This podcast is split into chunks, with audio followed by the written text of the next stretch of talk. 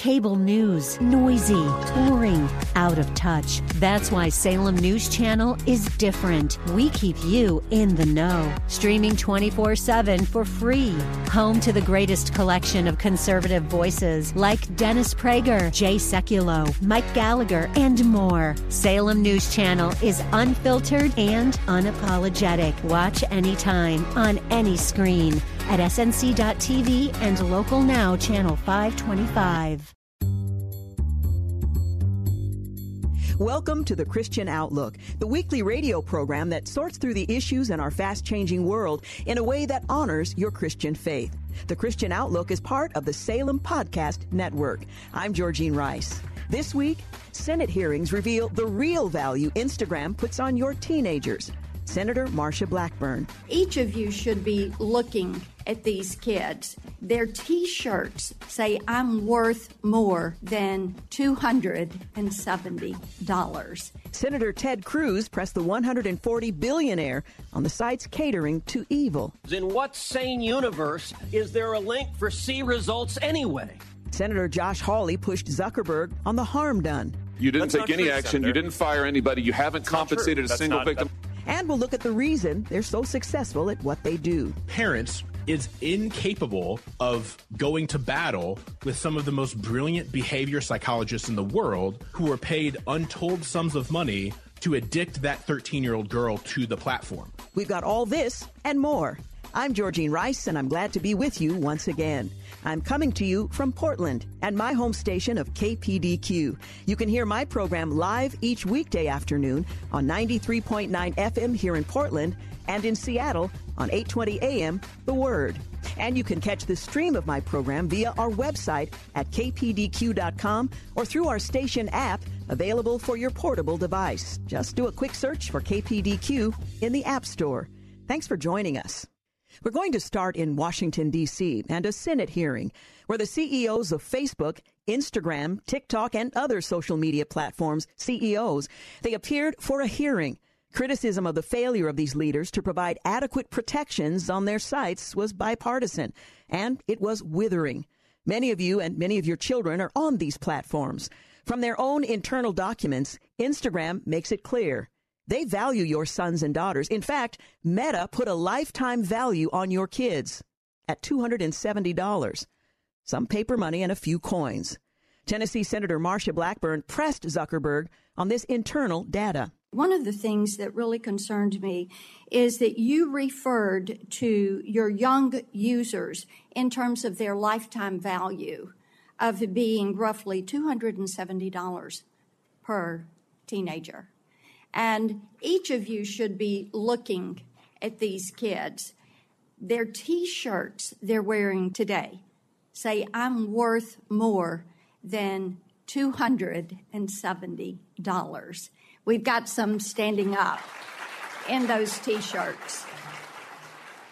And some of the children from our state, some of the children, the parents that we have worked with, just to think whether it is Becca Schmitt, David Molak, Sarah Flatt, Annalee Schott, would you say that life is only worth $270? What could possibly lead you? I mean, I listened to that. I know you're a dad. I'm a mom. I'm a grandmom. And how could you possibly even have that thought? Senator Blackburn went on to push Zuckerberg on his platform's inaction on criminal behavior they know is taking place on their sites. I want to talk than- with you about your Instagram creators program and about the push. We found out through these documents that you actually are pushing forward because you want to bring kids in early. You see these younger teenagers as valuable but an untapped audience, Qu- quoting from the emails, and suggesting teens are actually household influencers to bring their younger siblings into your platform, into Instagram. Now, how can you ensure that Instagram creators, your product, your program, does not facilitate illegal activities when you fail to remove content pertaining to the sale of minors. And it is happening once every two minutes in this country.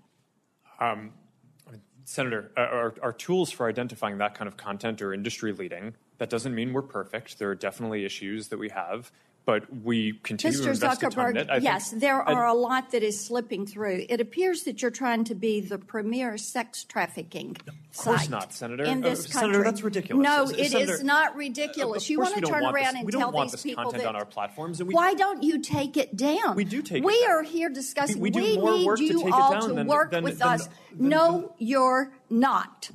Uh, you are not. And the problem is, we've been working on this. Senator Welch is over there. We've been working on this stuff for a decade. You have an army of lawyers and lobbyists that have fought us on this every step of the way. You work with NetChoice, the Cato Institute, Taxpayers Protection Alliance, and Chamber of Progress to actually fight our bipartisan legislation to keep kids safe online. So, are you going to stop funding these groups? Are you going to stop lobbying against this and come to the table and work with us? Yes or no? Senator, we have a. Yes or no? Of course, we'll work with you on, on the legislation. Okay. Texas Senator Ted Cruz asked the Meta CEO about some of the choices his sites provide. Social media is a very powerful tool, but we're here because every parent I know, and I think every parent in America, is terrified about the garbage that is directed at our kids. I have two teenagers at home, and the phones they have are portals to predators, to viciousness, to bullying, to self harm, and each of your companies could do a lot more to prevent it.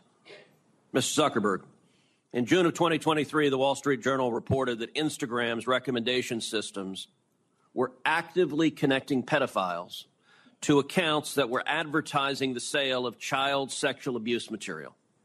In many cases, those accounts appeared to be run by underage children themselves, often using code words and emojis to advertise illicit material. In other cases, the accounts included indicia that the victim was being sex trafficked. Now, I know that Instagram has a team that works to prevent the abuse and exploitation of children online. But what was particularly concerning about the Wall Street Journal expose was the degree to which Instagram's own algorithm was promoting the discoverability of victims for pedophiles seeking child abuse material.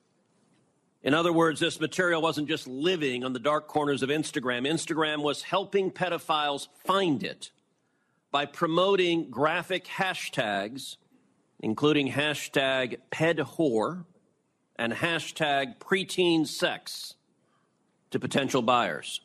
Instagram also displayed the following warning screen to individuals who were searching for child abuse material.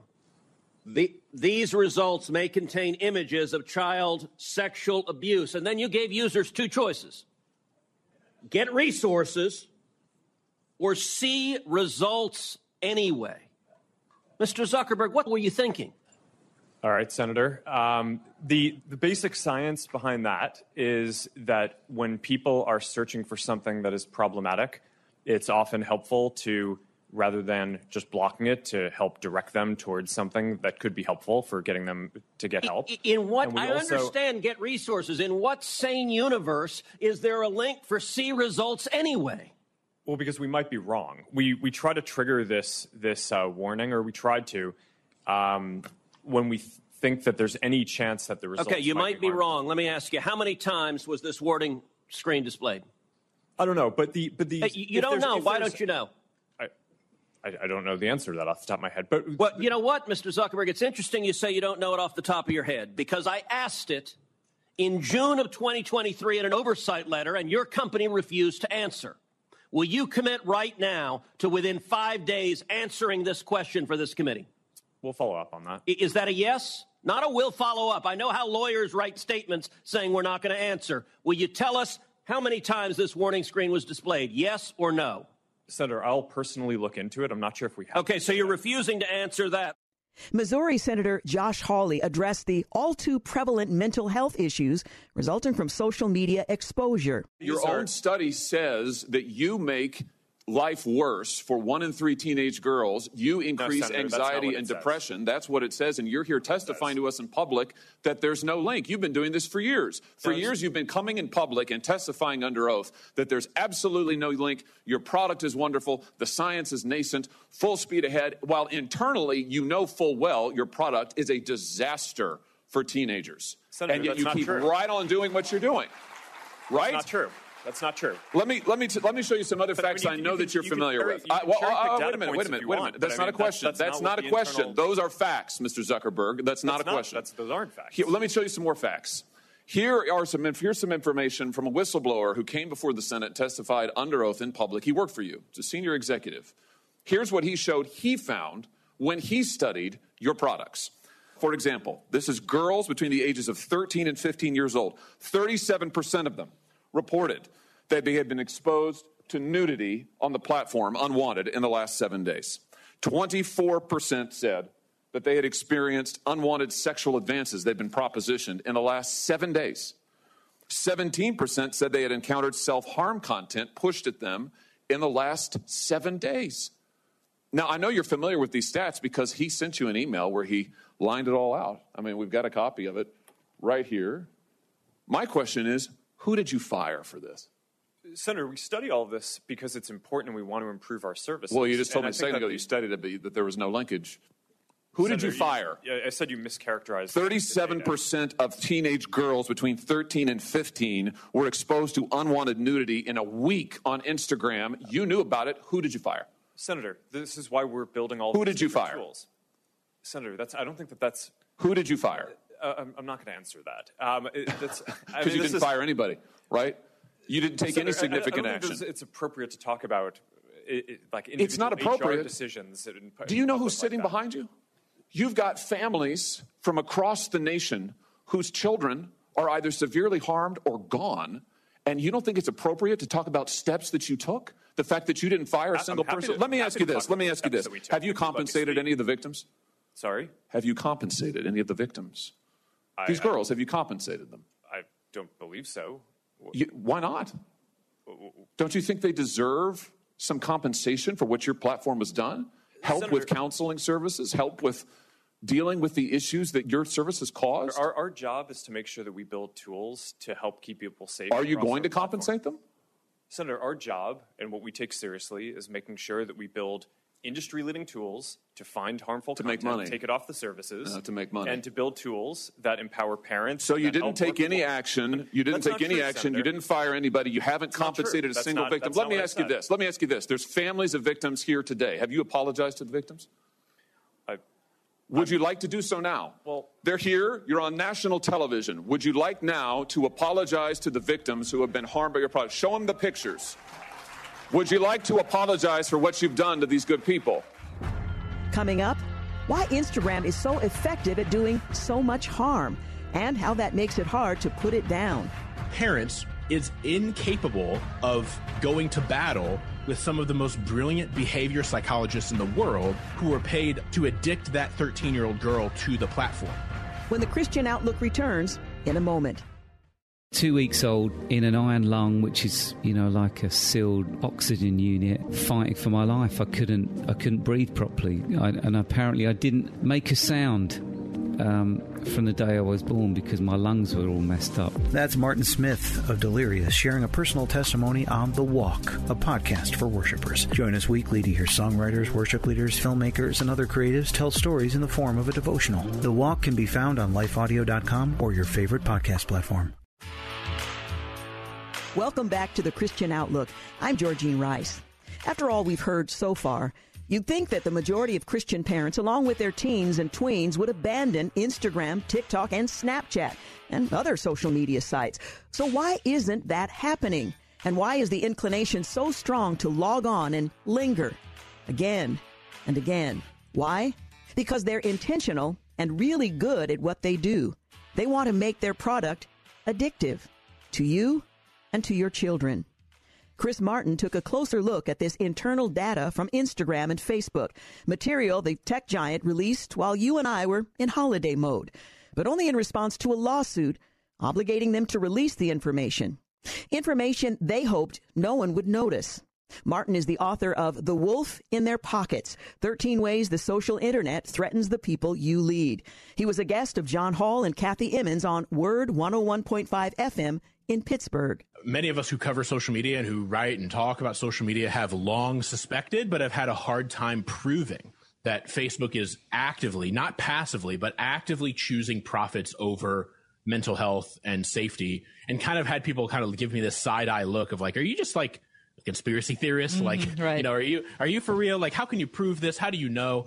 And now we have straight from the horse's mouth, if you will, like, like actual words from internal employees at Facebook, Instagram, Meta, the big co- corporation, that they routinely, actively chose to make decisions that would earn them more profit at the cost of their users, things that led people down eating disorder rabbit holes or avoiding doing some research projects to stop bullying among preteens.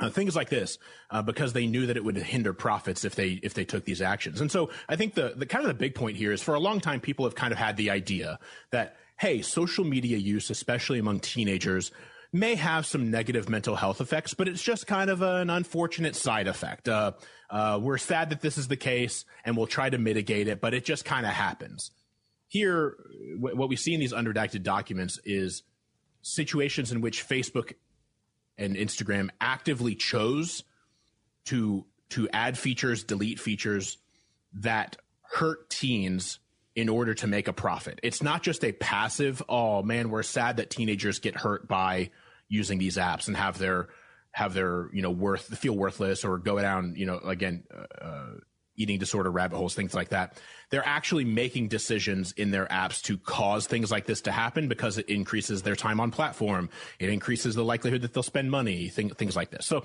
that's kind of like the gist, the summary, if you will. But there's a whole, there's a whole, I mean, hundreds, dozens at least, hundreds of pages of unredacted information that we now know that we that we just never knew before. So, uh, you know, I read uh, all the information that you're talking about as well, and uh, there's just no there's just no other conclusion to come to other than the fact that in these companies there are people who are interested in the welfare of teens, but the decision makers have decided to prioritize profits over that. It's not like it's it's an accident that this is happening.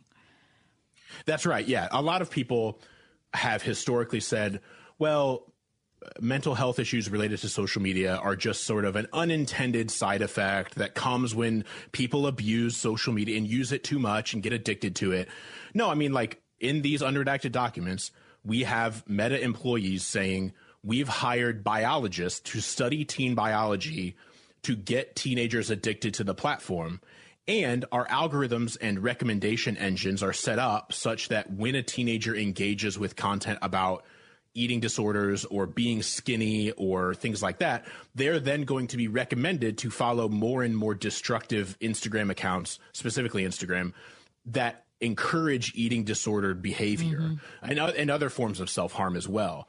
And, and again, the thing, the thing to remember here, and this is where a big distinction needs to take place in our minds as we think about this, is these are not the platforms being abused or used incorrectly. These things are happening when the platforms are used exactly how they're supposed to be used. Mm-hmm. So you may think, if you think of a teenager in your life, like, oh, they're just addicted to Instagram, and you kind of like the inclination, the the the first thought is like you you want to blame them, like they just don't have the discipline, or their parents don't care enough, or whatever else. If you see a middle schooler addicted to Instagram, no, no, no. Listen, like their parents who are probably working a job each to be able to pay rent for their house that they can barely afford or whatever is incapable of going to battle with some of the most brilliant behavior psychologists in the world who are paid untold sums of money to addict that 13 year old girl to the platform. Like, how could we ever expect a 13 year old girl to go to war with that yeah. or, or even her parents to be able to, to fight against that? And so those are the things that I think we need to recognize that this is not these tools being used inappropriately, meaning like against how they were made, these tools are being more and more designed for this exact kind of activity. And we need to start seeing these young people and their parents more as victims rather than as like foolish participants or right. something. Yeah. So, Chris, no one, government, industry, whomever, no one is regulating this. That's right. there are plenty of people listening, probably myself included, who are not going to be quick to say, "Hey, we need more more government intervention," Of right? But I think like, look, what else do we have at this point? Like, we need government intervention because again, parents can't. We can't expect parents to do this themselves because they're they're going to battle with some of the most brilliant biologists in the world who are being paid half a million more dollar, who knows how much to addict teens to this stuff. Who else is going to help us? Like right. we we need some kind of regulation. So Chris, when I also think that we have been a little ignorant of the way that uh, young people are inculcated in different modes of thinking or worldview formation or whatever that goes on in different uh, social media platforms that actually end up kind of setting culture. They're kind of at the at the top of the stream, and the rest of the society is kind of downstream from where a lot of fifteen year olds are on social media apps. Um, yeah. whether, whether you're talking about, you know, the Israel Hamas war or you're talking about issues related to sexuality or issues related to gender, a lot of those things are talked about, tossed around, and kind of societal decisions made on those platforms that people who are 40 years old are going to find out about five years later. Yeah, it's really fast. I love that you highlighted this, Kathy, because it's it is kind of an inversion of what used to be the case with regard to the culture in the internet. It used to be back in the late '90s and even early 2000s. You could say sort of the pre-massive social media days up till 2005 or six or so. That the internet was a reflection of offline culture. Right. Today, the the we're looking through the binoculars the other way. Yeah. We're looking through yep. the telescope the other way offline culture is becoming a reflection of internet culture. Yep. And this is why I think studying so, internet culture is so important because and, and it's long been the case. In fact, I've read a lot of articles in the past about how teen girls in particular always lead cultural change. We see this especially like in language change back to like the early 20th century even. Like if, if a new word is added to a cultural context, cool or other such words, um, it's often from like teenage girls lead that charge. And I think that's a fascinating aspect that social media kind of supercharges. But yeah, I think we need to recognize that our young people, all people generally, but our young people especially, are being influenced by the content they find on these platforms more and more. And the thing I highlight this in my more recent book, The Wolf in Their Pockets, these platforms are designed to deliver us more deeply into our desires, not deliver us from our desires. And so I think what we need to be recognizing as parents or people who care about other young people is if our if the people we care about, the young people we care about, get into some topic, healthy or unhealthy, yeah. whether it's video games or the Pittsburgh Steelers or eating disorders, if they f- start following accounts about those things or start following, you know, uh, or start viewing those videos or reading those articles, these platforms are d- are designed to deliver them more. Hey, oh, you read that, you must like this. Oh, you read that, you must like that. And so we just need to be aware of that and be ready to disciple them through that. Coming up, that is the best education our world can offer. Learn more when the Christian Outlook returns in a moment. Hi, it's Mike Gallagher. I start every day by reading through the stories at Daybreak Insider. In just 10 minutes, I can zip through 10 stories that help me start my day and help shape where I go with The Mike Gallagher Show. Over a quarter million people get Daybreak Insider by email daily, and it's available to you at no cost. Go to daybreakinsider.com and simply plug in your email. That's daybreakinsider.com. In five minutes, you will be the most informed person in the office. That's daybreakinsider.com. Welcome back to the Christian Outlook. I'm Georgine Rice. It's a well understood truth that sounds so simple it barely raises an eyebrow. The battle over the next generation is won or lost with the children. So, who or what is going to shape them? Who's going to develop them? As we saw in the last segment, the tech giants understand what's at stake. Instagram's internal documents admit they want your kids. The public school system, they want your kids. In states like California, they're actively working to keep parents out of the equation. Christina and Jarret LeMaster are making the case for parents to take their kids back.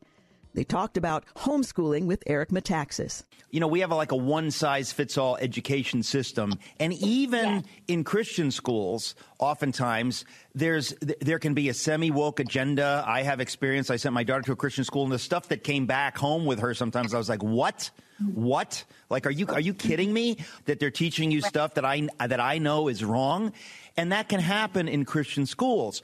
And so, there is no doubt in my mind that the best solution for, for everybody, pretty much, is homeschooling. That'd be my first choice. And when people ask me about what do I do with my kids or what do I get, homeschooling is almost always the best solution. This is not to put down all Christian schools. Some of them are good.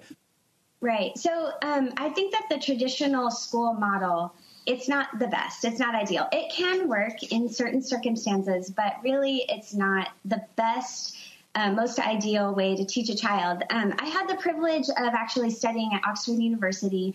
It was just a study abroad program for one semester. And when I was there, literally all we did was the Don would, you know, assign a book to read, high quality literature, I would read the book, I would write a reflection essay, and then the next week we would go in and I would read this essay out loud, one on one. That's the best education our world can offer is reading high quality literature and having discussions. So parents think, "Oh, I can't do what they do in the classroom. Oh, the teacher's doing all this stuff." And you know, now with with technology being infused into the classroom, a Chromebook in front of every student, and we're supposed to think this is good for our kids. They can't even read a novel, a classic novel. Everything is so they are so high, fat, um, fast paced. I read a really great book called Glow Kids. Um, Glow Kids. Yes. Yeah, it's written by a neuroscientist. It's written, uh, yeah, yes. It's um, fascinating book. Yeah, it is a fascinating book. But basically, he talks about how screens are affecting our children's brains, and they are they are not doing anything good. So, you know, why are schools all of a sudden everybody's on a Chromebook, everybody's on an iPad? Um, but anyway, so back to the whole Oxford thing. That is the best education our world can offer. And what are we doing for our kids? So home people think they can't homeschool. Well, can you read to your kids? Can you find a list of excellent literature, read it out loud, and then talk about it?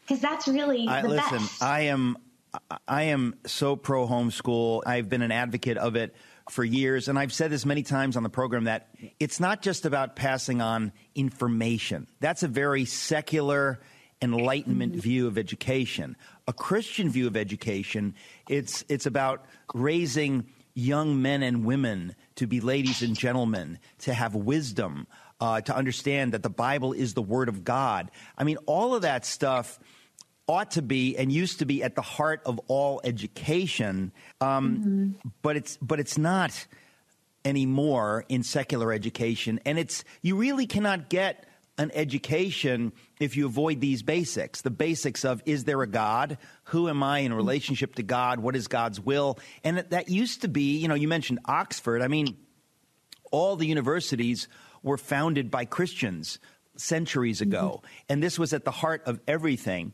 And it's been lost, it's all been bleached out and secularized. So, this fake mm-hmm. idea that so many Christians have that, oh, I, to get a real education, I need to go to that secular place or I need to go to a place that's already in a sense, compromised with this secular Enlightenment view.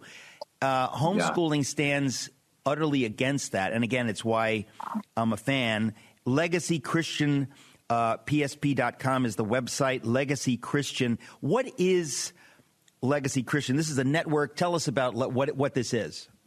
Yeah, so actually, so my parents, being the pioneers that they were, they decided to start this. Um, you know, they call it a co-op, um, but it's really a lot more than that. It really is a, a school. So it started 27 years ago, and then I started helping out with it a few years ago to kind of, you know, bring it into the current century. But it's interesting because I wanted to teach in the public school system, and I did. And um, I'm not really sure why. I think I, I watched Dangerous Minds and thought I could make a difference and an impact on this, you yeah. know, broken system. And I quickly realized I really I couldn't. I mean, yeah. I showed up literally 23 years old, public school, Title One school in California, which means it's low income. They put 36 students, 36 eighth graders in each five periods. I had over 200 students I was trying to teach English to at 23 years old. Yeah. But yeah, so just going into that scenario and then really looking, taking a close look at it and thinking, can I picture my kids here? Um, and I and I couldn't. Coming up, I'm telling you, Eric, phones are the worst thing to ever happen to our kids. More with Christina and Jarret LeMaster when the Christian Outlook returns in a moment. And one by one, I watched my dear friends get engaged, get married, start having children. And especially as a woman, I felt like there was a certain timeline that these things needed to happen in my life. Charity Gayle shares a personal testimony on The Walk, a podcast for worshipers. Join us weekly to hear songwriters, worship leaders, filmmakers, and other creatives tell their stories in the form of a devotional. The Walk can be found on lifeaudio.com or your favorite podcast platform. Welcome back to the Christian Outlook. I'm Georgene Rice.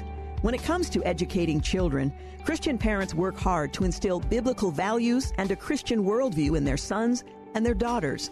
Then they send them off to public institutions that too often are determined to reshape both their character and their worldview, undermining the authority and hard work of good parenting. Let's pick up on Christina LeMaster, joined with her husband Jarret on the Eric Metaxas Show. So when we had our first child, I actually quit teaching and um, stayed home, but I worked for a public charter school, um, which was really amazing um, to be able to work from home. Um, as a teacher. So that was really neat. But um, so then we had four boys, and I just really started doing this homeschool thing and building this incredible community of like minded parents.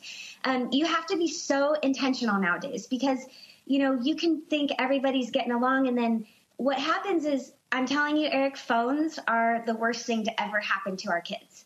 So, you know, we, I would start reading books like Glow Kids and Hold On to Your Kids and the, um, you know, books on homeschooling. And I'd share them with my friends and we all start talking. And it's like, are you going to give your kid a phone? No, I'm not going to give my kid a phone. Let's not, let's all not give our kids phones. So now we've got a huge community where it's normal for a 15 year old to not have a smartphone what does every parent, even Christian parents, even do around in between 10 years old and 13 years old? Is they give their child a smartphone. When are Christian parents going to say no to this? I it, I seriously like when it, are they not reading one article about or a study? Listen, let, us boil it down. They don't have the guts. Let let this. I mean, look, this gets to my book letter to the American Church. You get a lot of Christians who they've got everything except courage. They've got everything. They've got all the theology, whatever. But when push comes to shove, when you got to live out your faith and it's going to cost you something, somebody's going to look at you funny. They're like, oh, I yeah. want everybody to like me because that's in the Ten Commandments. Right. And then they're just going to go along. What is everybody else doing? And listen, I've been guilty of that. But then you get to yeah. repent, folks. If you got it wrong, mm-hmm. you get to repent. God wants us to repent of, of, of going along with this because you're quite right, Christina. That's what's going on. Well, and the other thing is that there are better options than an iPhone. Okay, there are safe cell phones. Have you heard of these things? Have you heard of Gabb phones or pinwheel phone? Yeah. You probably have not heard of these. Are these there diesel are powered or wood burning? They're safe phones for kids natural that gas. can only talk and text. Okay. Can children handle calling their friends like we did when we were kids? Yes. That is not the problem. Can they text their friends? I would say mm, most most times yes. However, the the whole boy girl texting thing in um, I think as teenagers is really it's it's causing the demise of our kids creating healthy relationships between boys and girls. They do not know how to communicate, how to have a conversation because text messaging is very insufficient. You don't get to know someone on a deep level by texting. That's very if interesting you, what you just said, Christine. I had I really hadn't thought of that, but and I didn't know I had not heard of these phones. Say it again. What are they called? Sorry. Um, so Gabb, the Gabb phone. Yeah. GAB. They're great. G A B B. Uh, Gabb Wireless is what it's called. Yeah. Pinwheel. Pinwheel. P I N. Oh, pinwheel. Sorry. Yes, W H E E L. Um, and then also Bark, so B A R K. They have a very advanced um, phone. So these are phones created that are safe for our kids. And when I ask parents when they're going to get their, their kid a phone, most of the time, oh, well, I have my old iPhone. So here, I just gave it to them. Why? What are they trying to do? Save a few hundred bucks? You know, I mean, it's just like when yeah. you can, and then there's the parent controls. Those don't work kids get around them. One kid at your school knows how to get around the parent controls. Guess what? Everybody's around the parent controls. Yeah. And then haven't these parents heard of total depravity? What's wrong with them? I know. But Thank they're you. at school all day, you know, being molded by strangers. Their minds are being molded, molded by strangers that you don't know. And then you, they get home and you're gonna they're gonna really tell you everything. No. And then when they get home, most kids are on screens for the rest of the afternoon. And Christian parents need to wake up and stop. Well, it's like it's for me. I kind of uh, liken it to if you were going to give your kid a room and you're going to design the room for your kid and give them everything that they they wanted in the room. So you have like a video game system, you got a phone, you got all kinds of stuff. But then in the corner is a stack of Playboys, and you're like, oh, don't go there. Uh, just focus on this stuff. This is the good stuff for you. Here's a Bible. I'm going to set the Bible right next to the Playboys. Actually, don't even don't look at this. You know what I mean? That that entire wall is not for you. But the and, rest play, of it, and, play, so, and Playboys like, would be a nice way of putting it. Uh, you know, play, Yeah, Playboy is practically yes, uh, home and garden compared to what, what kids are being exposed to. Well, that's true. It You're it- right. No, the, the level of toxicity of what kids are being exposed to. This is why parents need to take a strong stand. It's why I want to have the two of you on. You were you were just talking uh, off the air about how churches, local churches, uh, need to partner and help parents with this. So talk about that. Yeah, so um, you know, just imagine if every local church had um, some type of homeschool co-op or uh provided a gathering place for homeschoolers. So we deal with this a lot in our area. I have I'm currently trying to get multiple churches just to allow me just open the door. Literally, that's all I'm asking. Open the door. We will pay you even to open that door even though, you know, churches are empties Monday through Friday. Why can't we facilitate um, these homeschool co-ops all across America and create a, an affordable way for people to educate their kids um, with Christ at the center. It's so simple. It's not hard. Yet I'm telling you, Eric, so many churches say no to me. There's always. Why do you think? uh, why do you think that is? I'm just curious. Can I say? I, I think it's. I think they're always. What we hear a lot is liability. So like Liability. worried Cover Right. your butt. That's biblical. Yeah. Yeah. Yeah. Forget about other That's people. really Cover your rear end. You don't want to get sued. That's very you know, I don't biblical. Yeah, It's Jesus was very It's a big risk. litigious, by the way. He had a lot of lawyers to right. protect him from, you know, yeah. Can you even imagine we're talking about this? Churches have become Yeah. so corporate. If you're going to a church like that, folks, let me just uh, give you a here's a hot tip. Get out. Uh, my goodness, when I see this happening in churches, you're quite right. The churches ought to be at the forefront of this. Uh, and if you can't get your church to be at the forefront of it or to be opening its doors literally and figuratively to the homeschool network, find a church that is open to it because our kids are at stake. Everything's at stake if our kids are at stake. Um, well, keep, keep Right. going, Christina. Um, yeah. So anyway, but the the local church, you know, it's sad because um, a lot of them are dying, even dying churches with you know nobody there on Sunday. But why are they Nobody there- dying? Because of this kind of thinking. This is called stinking thinking. This is why they're dying. This is why they're dying. It's just unbelievable. I mean, And they seriously. don't- Yeah. Yeah, and then too to be so ignorant to what's going on in the public school system, to not see the need for an alternative. Coming up, Parents, like we can parent. We don't have to send them to off to some program for them to be fixed. a few more minutes with Christina LeMaster in the final segment of the Christian Outlook. AM radio provides always on news, sports, talk, traffic, and weather reports. And it's also a vital service that provides important emergency information when your community needs it most. Tell Congress you need AM radio to stay in your car. Because when cell phones and the internet are down, this free emergency service is critical. And when you don't have electricity, radio in the car is often your only lifeline. Text AM to 52886 and tell Congress we need AM radio in cars. This message furnished by the National Association of Broadcasters. Welcome back to the Christian Outlook. I'm Georgene Rice. Parenthood starts with a bang, and parents feel the pressure for their kids to excel. Our economy is increasingly complex. Well paying careers demand a good education. And in order to provide a head start on that training, many parents feel the need to start early. The answer? Preschool. When young parents hear the challenge from someone like our guest, Christina LeMaster, to educate their children at home, many tend to say, Well, I can't do that. I'm not qualified. Well, don't be so quick to say you can't. Let's pick up with Christina LeMaster and Eric Metaxas. You know what? I think that for parents these days, it's really easy to just kind of go. I think what the mob is doing is they're, you know, okay, public school, let's start them as early as possible. Four years old, what preschool are they going to? And so, right from the get go, you kind of have to be um, countercultural, you know, and to keep your family intact. And your kid sitting there playing with blocks with you, reading to them, it's these simple things that people in our culture don't have time to do because they're out at seven, dropping them off at some really expensive preschool, expecting that this is going to help them somehow, when really just reading to them is what you have to do. So, but yeah, just taking back childhood, taking back parenthood. Parents, like we can parent we don't have to send them to off to some program for them to be fixed. no, Christina, obviously, I so agree with what you're saying. It's kind of amazing.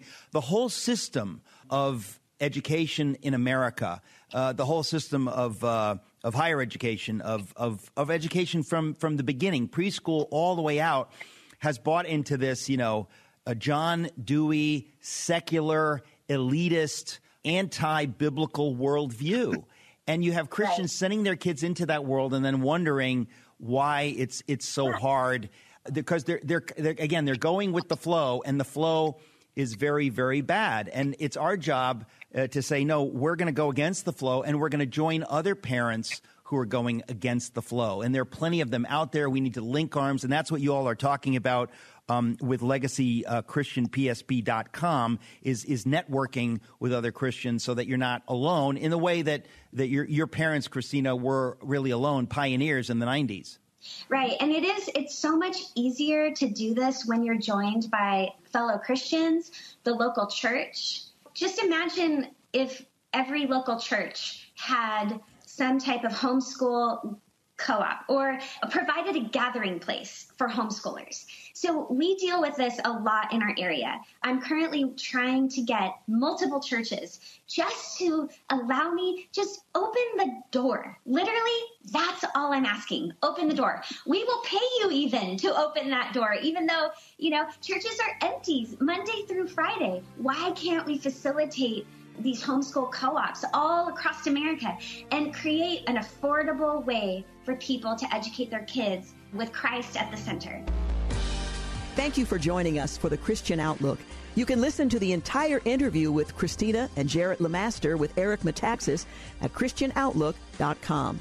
If you enjoyed the program, be sure to mention it to a friend and send them to ChristianOutlook.com. Encourage them to sign up for our podcast. The Christian Outlook is part of the Salem Podcast Network. For executive producer Russell Shubin and producer David Pouchon and James Blend, I'm Georgene Rice. Join us again next time for the Christian Outlook. she ran away in sleep.